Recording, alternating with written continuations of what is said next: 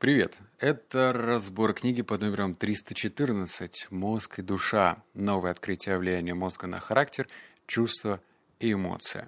В этом подкасте тебя ждет 7 выводов, но мне особенно понравился 5 и 6. На них заострю твое внимание, а также сделаю микроанонс. Но, конечно же, в конце, чтобы какая-то структура полезности не рушилась. Я сейчас планирую освещать стартап, путь, как я иду в сторону успешного бизнеса, и, естественно, мне бы хотелось, чтобы ты в этом поучаствовал. Ну, хотя бы как критик, возможно, как зритель, человек, который дает конструктивную критику. И в конце концов, мне нужны будут толковые люди в команду, но об этом мы с тобой поговорим уже в конце подкаста. Еще раз, начну с пользы. Давай теперь побухтим, а стоит ли тебе читать эту книгу? Я вот что заметил, читая... Наверное, уже у меня целая серия книг по мозгу сформировалась. Это уже 314-й разбор. Наверное, штук 10-15 книг я все-таки осилил, прочитал. И у большинства этих книг есть здоровенный такой минус. Этот минус звучит так. Авторы пишут книги для очень узкой аудитории. Может быть, это интеллектуалы, может быть, врачи или еще кто-то еще, но точно не широкая группа людей, к коим я себя и отношу. Потому что, читая подобный литературный труд, ты теряешься того, что ты нифига не понимаешь. Читаешь и уже все в своих мыслях. От того, что сложно написано, непонятно написано. И такое ощущение, что нужно прям с томиком словаря какого-нибудь медицинского сидеть и смотреть. А что же, блин, значит вот этот вот термин? А что он значит вот в этом контексте и так далее? Вот эта книга находится где-то посередине. То есть ее читать неинтересно. Сразу скажу, это тебе не Гарри Поттера читать, но какие-то практические советы все же в нем есть, ну и все, что я выцарапал из этой книги, тебя, собственно, ждет в этом подкасте. Так что читать ее тебе или нет, наверное, зависит от того, хочешь ли ты подружиться с той штуковиной, что находится у тебя в черепной коробке, и научиться с ней ладить, ну, в смысле, с мозгом, научиться договариваться, работать рука об руку, вот такие вот метафоры пошли. Ну, в общем, дело так, чтобы ты понимал, как работает твоя голова и что нужно делать, чтобы эта голова работала лучше. Угу. Все, давай переходим к выводу номер 1. Подобно аппаратному обеспечению компьютера, мозг должен функционировать на оптимальном уровне, и тогда он сможет выполнять жизненные программы. Воспитание детей, обучение, взросление, профессиональное образование, интимные отношения, прохождение через возрастные кризисы. Когда компьютеру не хватает памяти или скорости, он не способен успешно выполнять программы. Точно так же плохо работающий мозг не способствует стабильности души и жизни. Однако, как и в случае с компьютерами, для полноценной жизни нам нужно не только хорошее железо. Микросхемы компьютера бессильны, если на нем не установлена эффективная операционная система и подходящие программы. Аналогично и человеку, помимо здорового мозга, требуется должное программирование. Вот запомни вот эти штуки, которые я перечислил. Позитивное воспитание, правильное питание, опыт положительных взаимоотношений, отсутствие хронического стресса, ясные цели, положительные мысли и чувство благодарности ко всему окружающему. Все это нужно, чтобы мозг работал нормально. А еще важную вещь. Я сделаю паузу и читаю тоже интересные пунктики. Между мозгом и событиями нашей жизни существует динамичная обратная связь. Мозг воздействует на наше поведение, а поведение воздействует на работу мозга. Наши последние исследования показали, что на работе мозга положительно или отрицательно сказываются все мысли, чувства и социальные взаимоотношения. Почему я заострял на некоторых пунктах внимания? Во-первых, я прислушиваюсь к твоим отзывам. Я же периодически прошу тебя написать отзыв по подкасту.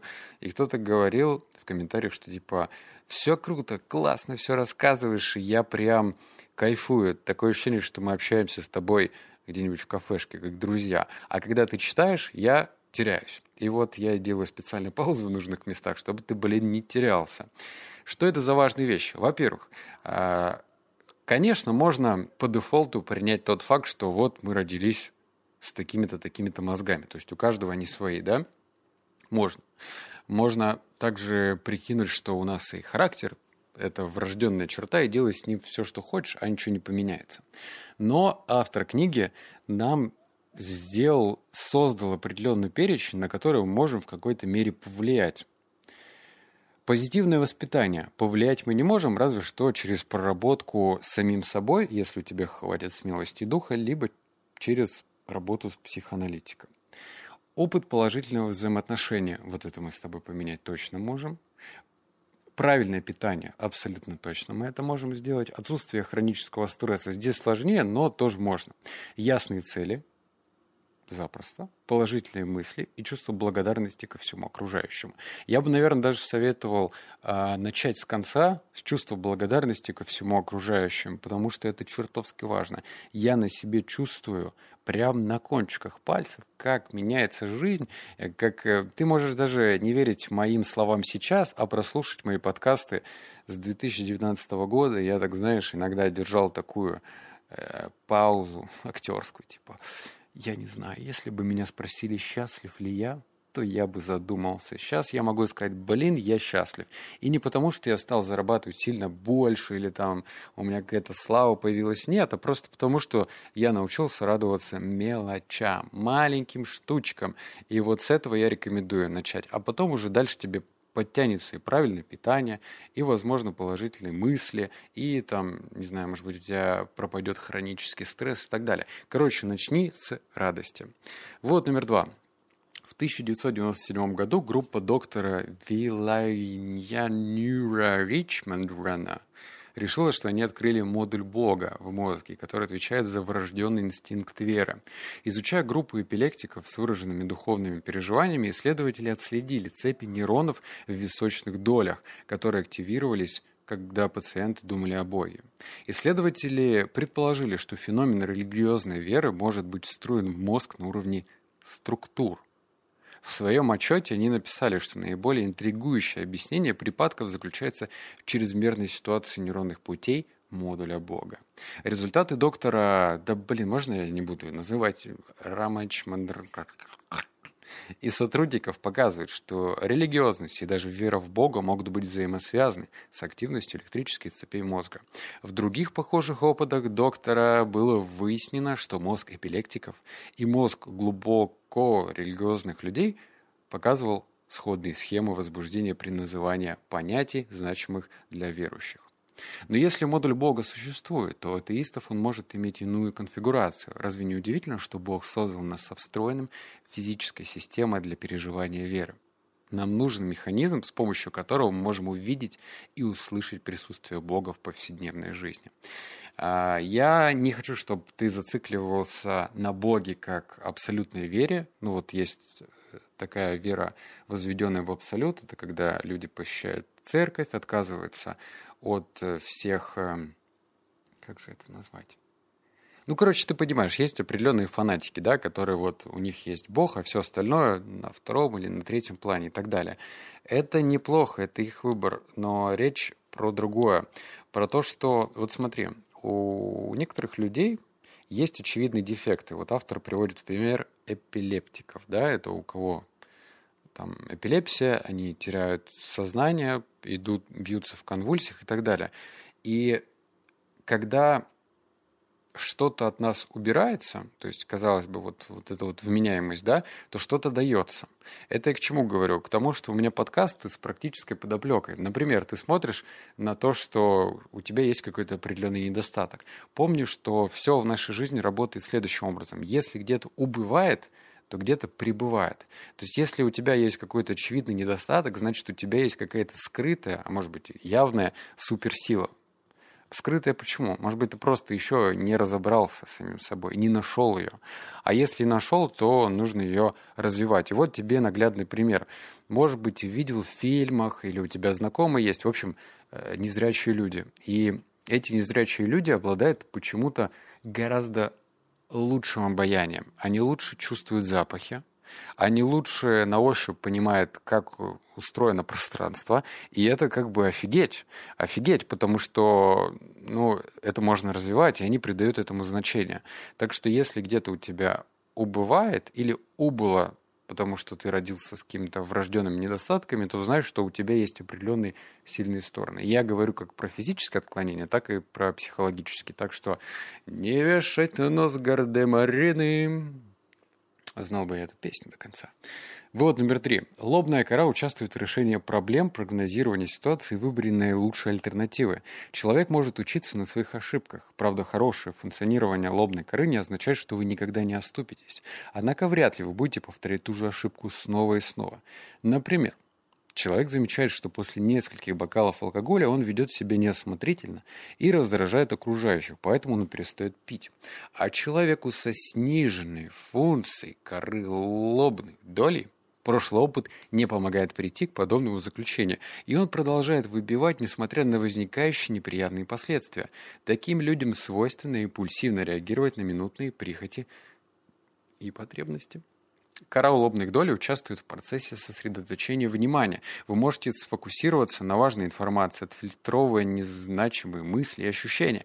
Во многих жизненных ситуациях необходима длительная устойчивость внимания, например, для запечатления сведений в памяти при обучении, в интимном общении и духовных практиках.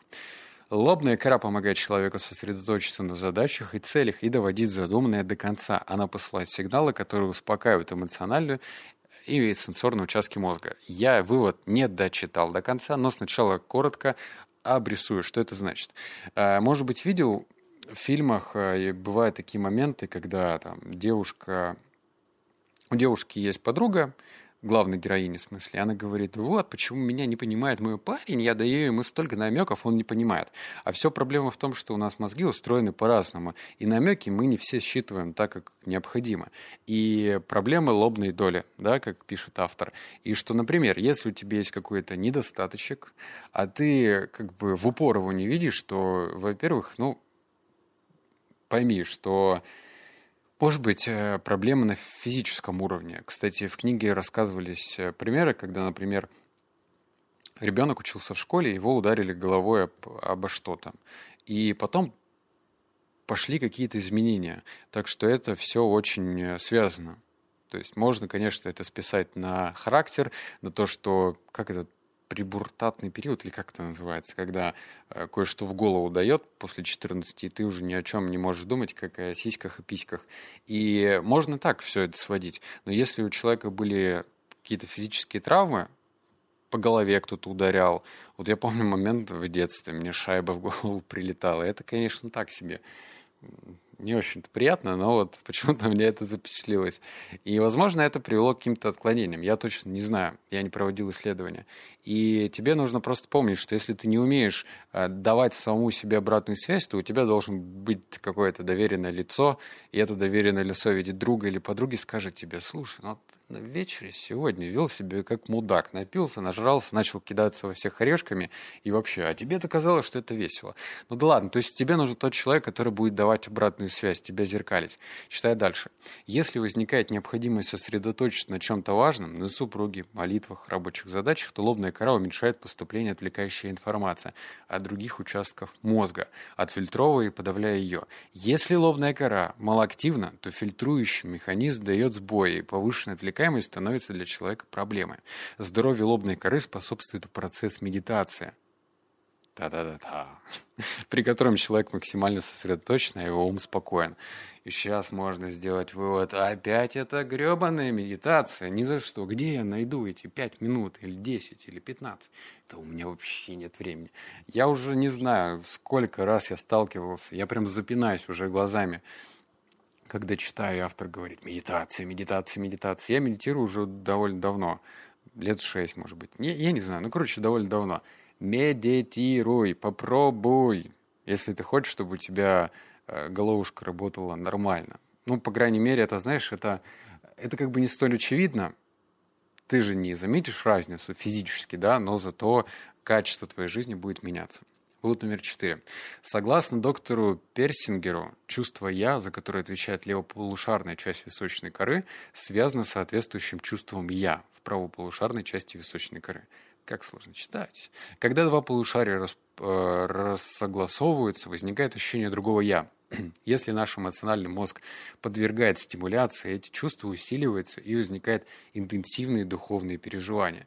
Подобные ощущения могут вызываться разными событиями: авария, нехватка кислорода на больших высотах, хирургическая операция, сильным перепадом уровня сахара в крови, многочасовой бессонницей, связанным с активностью височных долей, припадками, наркотиками, трансом от ритуальных танцев или медитации. Возможно, что височные доли – это встроенный Богом приемники для его коммуникации с людьми.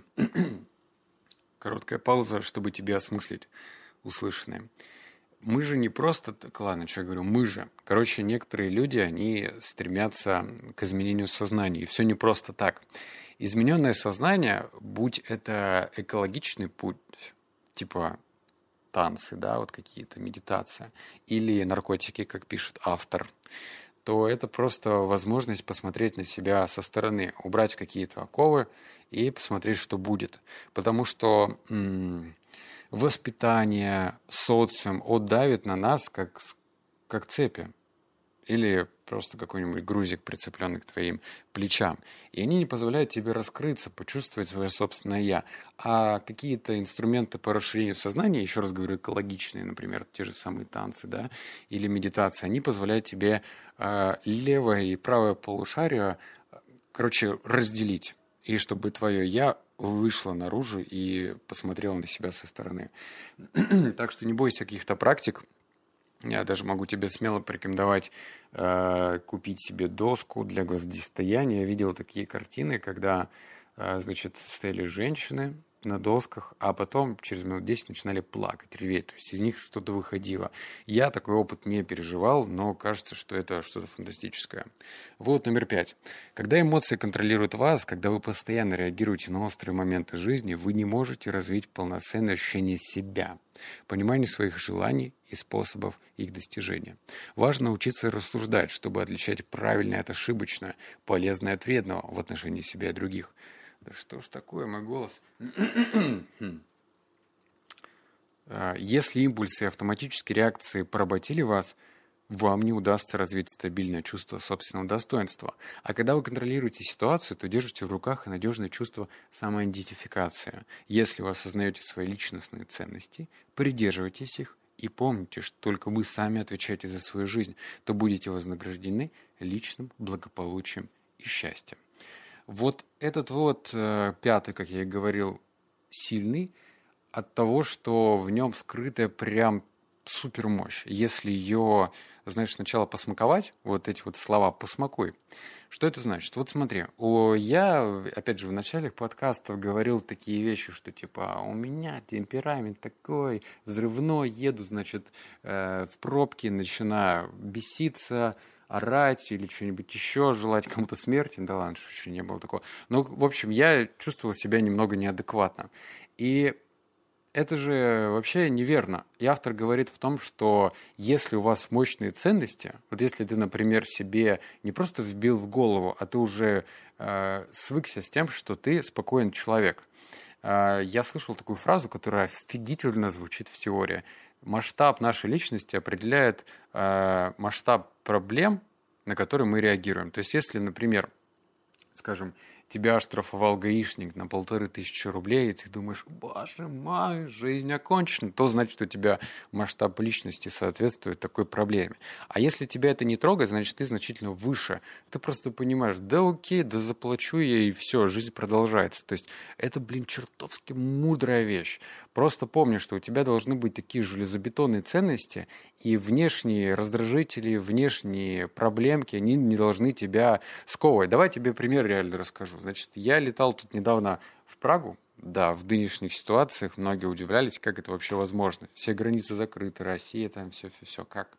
И был моментик, я летел через 3 пересадки у меня были. В общем, в Стамбуле я должен был вылететь в Прагу.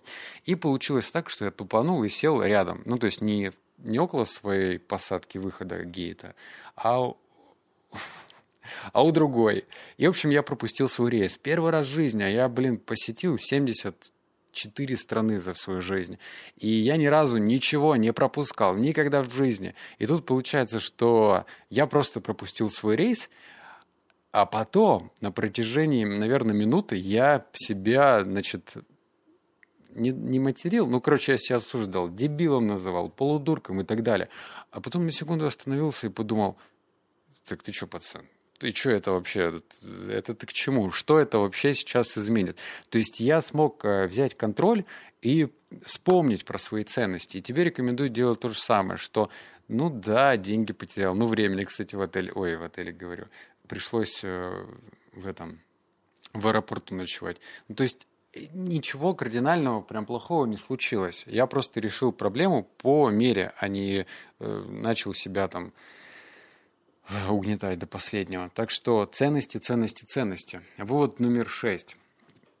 2 осталось. Держимся. Грех – это недостаток здравого смысла, расточительность, измена, нарушение правил дорожного движения, жестокое обращение с детьми, наркомания – все это примеры поведения людей безжизненных ориентиров. Как психотерапевт я удивляюсь, насколько редко люди пользуются потрясающими способностями лобной коры к планированию. Ведь для успеха в жизни нужно сначала решить, что вы хотите. Однако, судя по опыту, далеко не все осознают свои ценности и знают, чего хотят от жизни. Когда я спрашиваю пациентов, чего они хотят от жизни, те перечисляют финансовую стабильность, здоровье, близкие отношения, но лишь единицы могут описать эти размытые цели в детализированных утверждениях, которым они следуют. С профессиональной и личной точки зрения, я считаю написание и регулярное обновление жизненных целей очень важным упражнением, поскольку это направляет работу лобной коры. Заметь, если бы я читал книгу по саморазвитию или по бизнесу, то там бы это преподносилось по другим соусам, типа «Залог успеха – это правильные цели». Поставил цель по смарту и пошел к ней. Давай. Вот так бы это преподносилось. Ну, то есть, я утрирую, конечно, но понятно, да, достигаторство. А здесь говорится о том, что, оказывается, предпосылки к наркомании, нарушение правил дорожного движения, жестокое обращение с детьми, расточительство, измен – это может быть связано с тем, что у тебя нет четких целей. Прикинь логику. Я не могу сказать, что это на 100% так, но в этом есть очень любопытное здравое зерно. Если у тебя есть, ну, просто офигеть, какие цели, и эти цели тебя, значит, не просто заставляет жить и стремиться к ним, но и становится твоей путеводной звездой, то, скорее всего, изменять ты будешь, вообще не будешь там превышать скорость и вообще там на дороге Вин Дизеля себя строить, тоже перестанешь. Правильные цели. Поэтому если ты из тех людей, которые говорят, деньги – это зло, деньги пахнут, нет, то смотри, есть другая сторона. Никто не говорит, что нужно заработать 100 тысяч миллионов. Речь про то, что у тебя должна быть вменяемая, понятная, конкретная цель, которая будет тебя зажигать. Ну, а если даже не зажигать, ну, хотя бы такой искоркой, что ли, быть. И последний вывод, 7. Тип негативных мыслей – персонализация. Этот тип заставляет нас принимать любые невинные события на счет. Сегодня утром начальник со мной не разговаривал, наверное, злится. Иногда человеку кажется, что он ответственен за все неприятности. Мой сын попал в автоаварию. Надо было больше времени учиться его вождению. Это моя вина. Для любой неприятности существует много объяснений, но гиперактивная лимбическая система выбирает только те, которые касаются вас. Начальник может не разговаривать, потому что занят, расстроен или торопится. Вы не вольны знать, почему люди делают то, что делают. Не пытайтесь принимать их поведение на свой счет. Обрати внимание, что здесь книга-то, она с ученым таким уклоном в сторону изучения мозга. И здесь черным по белому написано, что психология, но тебе нужно понимать, что если кто-то тебе грубит, если кто-то хамло, как ты считаешь, то, возможно, это не просто так. А, возможно, у этого человека вообще все... Вот ты не видишь, что у него под капотом находится. Ты не знаешь, что у него было вчера или сегодня утром. Ты этого вообще не понимаешь. Если ты вот это хамство воспринимаешь на свой счет как данность, то ты как бы, знаешь, не отрикошечиваешь эти высеры с его стороны. Например, тебе кто-то прям хамит. Но ты же можешь просто не реагировать на это. И с одной стороны, если ты это как попка-попугай, вот я в одной книге прочитал, что надо не реагировать, так, конечно, не получится. Но если ты будешь в голове держать следующую жизненную модель, что ты вообще не в силах контролировать судьбы чужих людей. И все, что у них происходило вчера, позавчера и на протяжении всей их жизни, это только их дела, только их проблемы. И если они выплескиваются на тебя, то знаешь, что ты можешь как дождевик на себя одеть, и вот эта водичка с тебя стечет. Или грязь, давай грязью это назовем. Стекла, а ты идешь по своим делам. И все. И дальше не общаешься с этим человеком. А если тебе уж нужно с ним общаться, ну, по крайней мере, можно какие-то правила игры обозначить, чтобы потом вот этой грязи было меньше в твоих взаимоотношениях. Так, это были 7 выводов. Теперь давай про анонс поговорим. Пользу я дал, да еще будет польза в целом. Ты же знаешь, у меня, по-моему, с 2020 года есть канал «52 недели одержимости». Он начинался как проект про привычки, то есть я рассказывал про привычки, и все бы хорошо. Но потом я решил еще добавлять такую, знаешь, ответвленную историю про бизнес, как я его устрою. И сейчас меня вот какая штука заводит, что мне интересно будет развивать стартап один. Да, еще один. Я хочу сделать приложение по полезным привычкам. Ну, в общем, у меня есть грандиозная идея, как мне кажется. И чтобы не допускать классическую ошибку, делать то, что никому не интересно, я решил пойти по-умному. Если тебе, хочется как-то развивать свои полезные привычки, если тебе интересно поучаствовать в проекте, милости прошу. 52 недели одержимости, я в тексте ссылку оставил, там я буду рассказывать, как я строю этот бизнес, а ты можешь поучаствовать, это же офигеть как круто, сказать, вот эта функция не нужна, это надо, потому что я хочу, и там, естественно, тебе и бонусы будут всякие разные, там что-нибудь бесплатно все будет для тебя, потому что ты делишься, так что, пожалуйста, мне твоя обратная связь нужна, если ты ценишь мое время, внимание, то давай поучаствуем с тобой. И второй момент. Как я и говорил, что мне нужна команда. У меня сейчас есть, в принципе, те люди, которые, возможно, сделают этот проект, но лучше перестраховаться. Поэтому если ты, например, фронт или бэк-разработчик мобильных приложений, если ты продуктовый дизайнер, если именно дизайнер мобильных приложений, если ты тестировщик мобильных приложений, то, пожалуйста, отпишись. Я оставил там координаты моего партнера, контакты в телеге. Ты можешь ему написать и рассказать про себя. Но если у тебя нет опыта, если тебе меньше 20 лет, пожалуйста, этого делать не нужно. Наберись опыта в другом месте, повзрослее. Я вот против вот этих вот пунктиков. А так сразу пиши по делу, говори, какие у тебя навыки, возможности, способности, что ты хочешь от удаленной работы, и мы с тобой обязательно сработаемся, если ты подойдешь. Так что все. Обнял, поцеловал, заплакал. Услышим в следующем подкасте. Я, кстати, недавно подумал, что, наверное, нужно концовочку поменять, видоизменить. Но об этом позже. Все, пока.